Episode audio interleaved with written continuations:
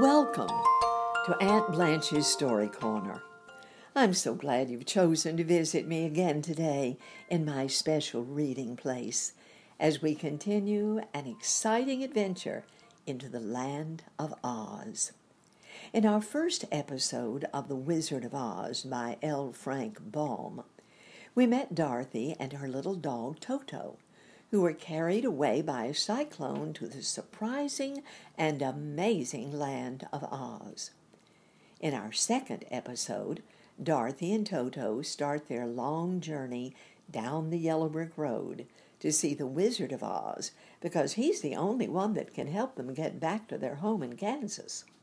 So far, Dorothy and Toto have met a scarecrow who wants to join them so he can ask the wizard for some brains. In our next two chapters, they will be rescuing a tin woodman and meeting a cowardly lion. So, let's get on with our story. Now, get your ears ready to listen carefully and your imaginations ready so you can use your mind's eye to see Dorothy and Toto and the Scarecrow as they meet new friends along the way. Chapter 5 in The Wizard of Oz by L. Frank Baum The Rescue of the Tin Woodman. When Dorothy awoke, the sun was shining through the trees, and Toto had long been out chasing birds around her. There was the Scarecrow, still standing patiently in his corner, waiting for her. We must go search for water, she said to him. What do you want with water? he asked. To wash my face clean after the dust of the road, and to drink, so the dry bread will not stick in my throat. It must be inconvenient to be made of flesh, said the Scarecrow thoughtfully, for you must sleep and eat and drink. However, you have brains, and it is worth a lot of bother to be able to think properly. They left the cottage and walked through the trees until they found a little spring of clear water, where Dorothy drank and bathed and ate her breakfast. She saw there was not much bread left in the basket, and the girl was thankful the Scarecrow did not have to eat anything, for there was scarcely enough for herself and Toto for the day. When she'd finished her meal and was about to go back to the road of yellow brick, she was startled to hear a groan near by. Was that? she asked timidly. I cannot imagine, replied the Scarecrow, but we can go see. Just then another groan reached their ears, and the sound seemed to come from behind them. They turned and walked to the forest a few steps. When Dorothy discovered something shining in a ray of sunshine that fell between the trees. She ran to the place and then stopped short with a cry of surprise. One of the big trees had been partly chopped through, and standing beside it with an uplifted axe in his hands was a man made entirely of tin. His head and arms and legs were jointed upon his body, but he stood perfectly motionless, as if he could not stir at all. Dorothy looked at him in amazement, and so did the Scarecrow, while Toto barked sharply and made a snap at the tin legs, which hurt his teeth. Did you groan? asked Dorothy. Yes, answered the Tin Man. I did. I've been groaning for more than a year, and no one has ever heard me before or come to help me. What can I do for you? she inquired softly, for she was moved by the sad voice in which the man spoke. Get an oil can and oil my joints, he answered. They are rusted so badly I cannot move them at all. If I am well oiled, I shall soon be all right again. You will find an oil can on a shelf in my cottage.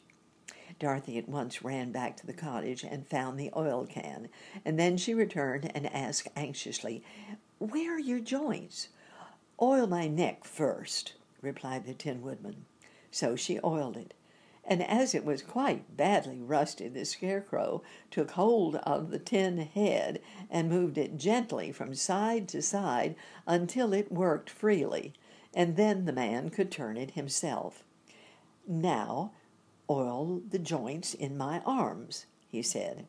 And Dorothy oiled them, and the scarecrow bent them carefully until they were quite free from rust and as good as new. The Tin Woodman gave a sigh of satisfaction and lowered his axe, which he leaned against the tree. Oh, this is a great comfort, he said. I have been holding that axe in the air ever since I rusted, and I'm glad to be able to put it down at last. Now, if you will oil the joints of my legs, I shall be all right once more. So they oiled his legs until he could move them freely, and he thanked them again and again for his release, for he seemed a very polite creature and very grateful. I might have stood there always if you had not come along, he said.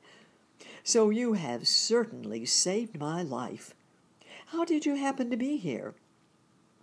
We're on our way to the Emerald City to see the great Oz, she answered, and we stopped at your cottage to pass the night.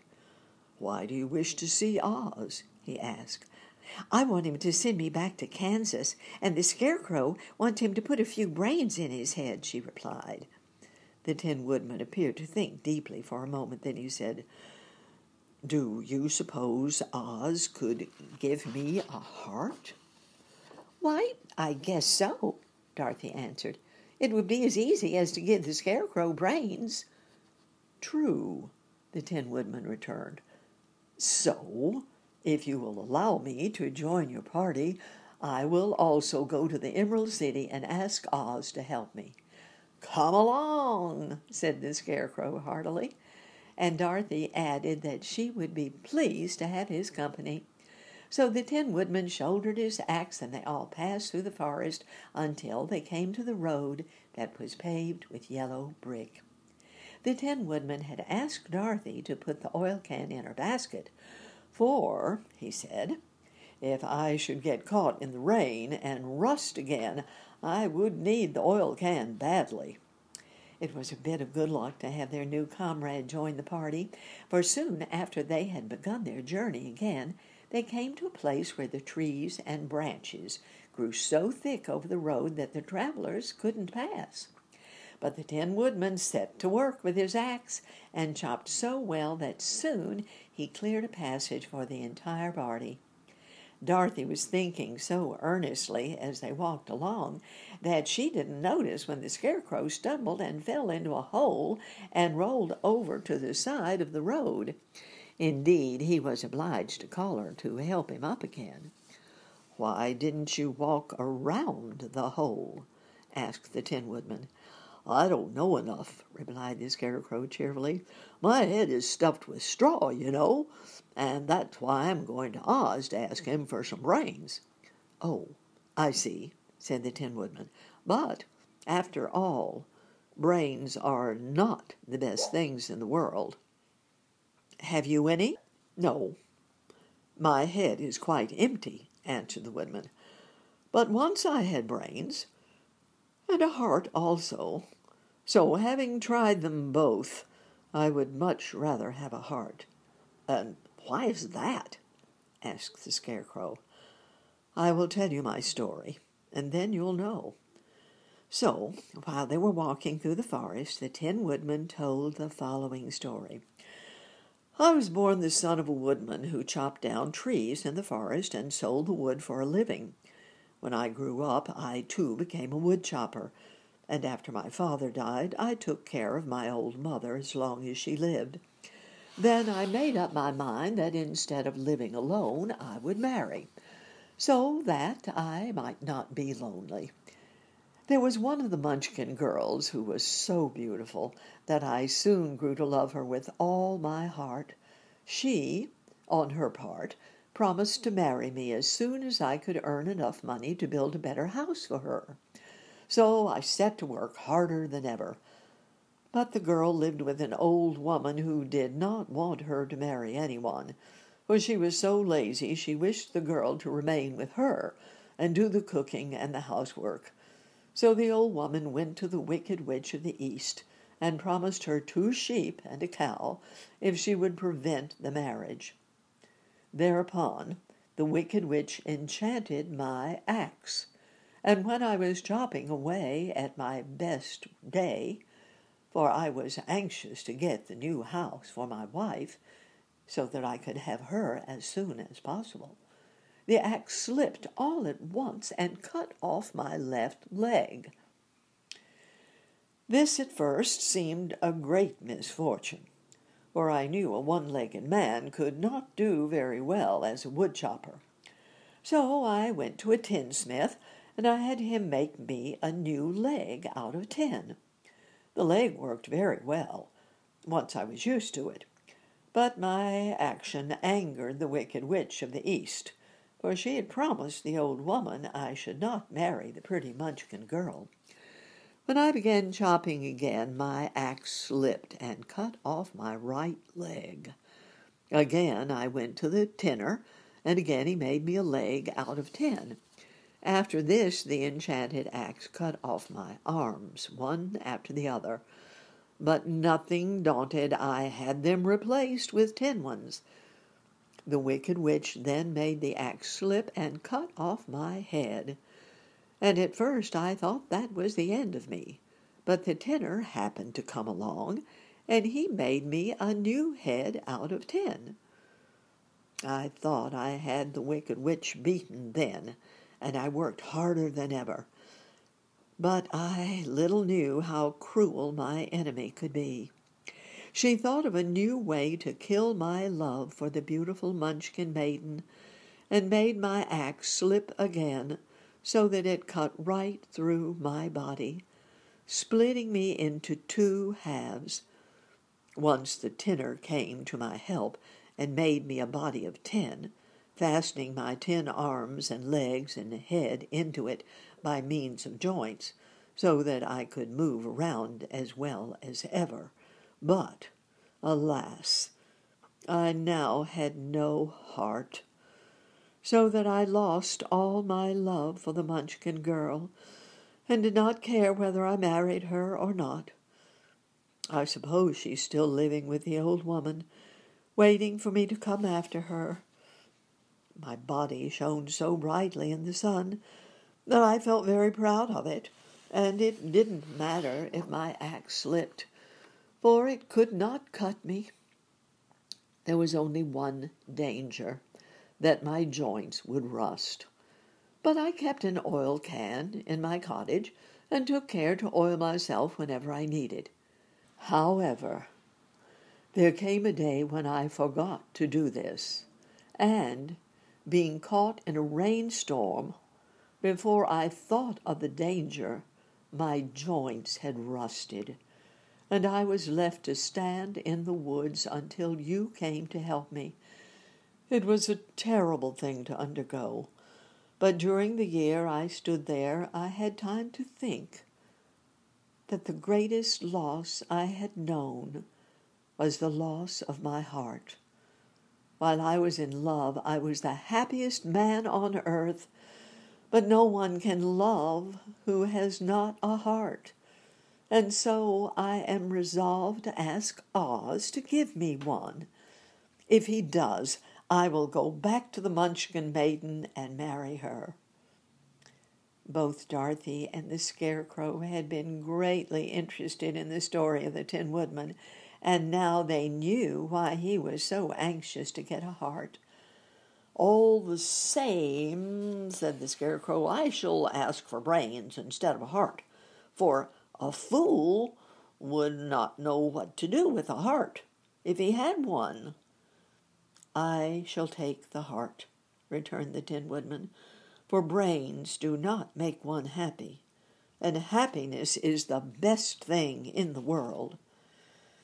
Dorothy didn't say anything, but she was puzzled to know which of her two friends was right, and she decided if she could only get back to Kansas and Aunt Em, It didn't matter so much whether the woodman had no brains and the scarecrow had no heart, or each got what he wanted. What worried her most was that the bread was nearly gone, and another meal for herself and Toto would empty the basket. To be sure, neither the woodman nor the scarecrow ever ate anything, but she wasn't made of tin nor straw, and could not live unless she was fed. Chapter 6 The Cowardly Lion All this time, Dorothy and her companions had been walking through the thick woods. The road was still paved with yellow bricks but these were much covered by dried branches and dead leaves from the trees, and the walking was not at all good.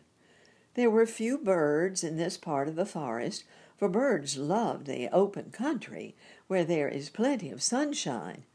But now and then there came a deep growl from some wild animal hidden among the trees.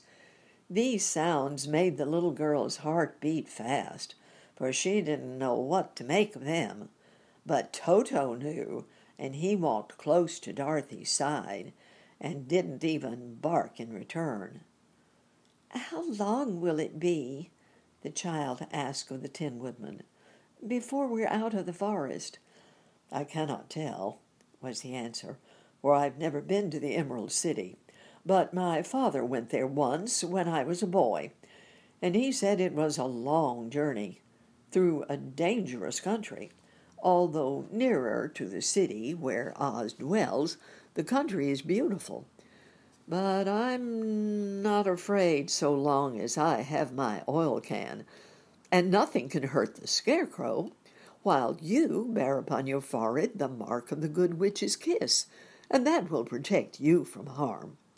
But Toto, said the girl anxiously, what will protect him? We must protect him ourselves if he's in danger, replied the woodman. Just as he spoke, there came from the forest a terrible roar, and the next moment a great lion bounded into the road. With one blow of his paw, he sent the scarecrow spinning over and over to the edge of the road, and then he struck the Tin Woodman with his sharp claws. But, to the lion's surprise, he could make no impression on the tin although the woodman fell over on the road and lay still. Little Toto, now that he had an enemy to face, ran barking toward the lion, and the great beast had opened his mouth to bite the dog when Dorothy, fearing Toto would be killed and heedless of danger, rushed forward and slapped the lion upon his nose as hard as she could, while she cried out, don't you dare bite Toto. You ought to be ashamed of yourself, a big beast like you, to bite a poor little dog. I didn't bite him, said the lion, as he rubbed his nose with his paw where Dorothy had hit it. No, but you tried to, she retorted. You are nothing but a big coward. Uh, I know it, said the lion, hanging his head in shame. Uh, I've always known it, but how can I help it? I don't know, I'm sure. To think of you striking a stuffed man like the poor scarecrow. Is he stuffed? asked the lion in surprise, as he watched her pick up the scarecrow and set him upon his feet while she patted him into shape again. Of course he's stuffed, replied Dorothy, who was still angry. That's why he went over so easily, remarked the lion. It astonished me to see him whirl round so. Is the other one stuffed also? No, said Dorothy. He's made of tin. And she helped the woodman up again. That's why he nearly blunted my claws, said the lion. When they scratched against the tin, it made a cold shiver run down my back. What is that little animal you're so tender of? He's my dog Toto, answered Dorothy. Is he made of tin or stuffed? asked the lion. Neither. He's a, a, a meat dog, said the girl. Oh, he's a curious animal and seems remarkably small now that I look at him. No one would think of biting such a little thing except a coward like me, continued the lion sadly. What makes you a coward? asked Dorothy, looking at the great beast in wonder, for he was as big as a small horse. It's a mystery, replied the lion. I suppose I was born that way. All the other animals in the forest naturally expect me to be brave, for the lion is everywhere thought to be king of the beast. I learned that if I roared very loudly, every living thing was frightened and got out of my way. Whenever I met a man, I've been awfully scared, but I just roared at him and he's always run away as fast as he could go. If the elephants and tigers and bears had ever tried to fight me, I should have run myself. I'm such a coward. But just as soon as they hear me roar, they all try to get away from me. And of course, I let 'em go. But that isn't right. The king of the beasts shouldn't be a coward, said the scarecrow. I know it, returned the lion, wiping a tear from his eyes with the tip of his tail. It is my great sorrow. It makes my life very unhappy. But whenever there's da- danger, my heart begins to beat fast. Perhaps you have a heart disease, said the Tin Woodman. It may be, said the lion.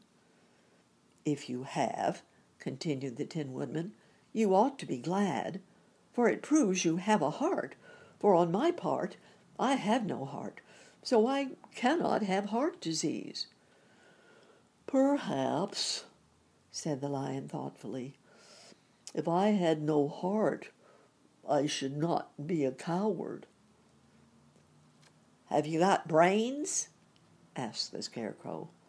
I suppose so, I never looked to see, replied the lion. I'm going to Oz to ask him to give me some, remarked the Scarecrow, for my head is stuffed with straw. And I'm going to ask him to give me a heart, said the Woodman. And I'm going to ask him to send Toto and me back to Kansas, added Dorothy. Do you think Oz could give me courage? Asked the Cowardly Lion. Just as easily as he could give me brains, said the Scarecrow. Or give me a heart, said the Tin Woodman. Or send me back to Kansas, said Dorothy. Then, if you don't mind, I'll, I'll go with you, said the Lion, for my life is simply unbearable without a bit of courage. You will be very welcome, answered Dorothy, for you will help to keep away the other wild beasts. It seems to me they must be more cowardly than you are if they allow you to scare them so easily. They really are, said the lion, but that doesn't make me any braver. As long as I know myself to be a coward, I shall be unhappy. So once more the little company set off upon the journey, the lion walking with stately strides at Dorothy's side. Toto did not approve of this new comrade at first, for he couldn't forget how nearly he'd been crushed by the lion's great jaws. But after a time he became more at ease, and presently Toto and the cowardly lion had grown to be good friends.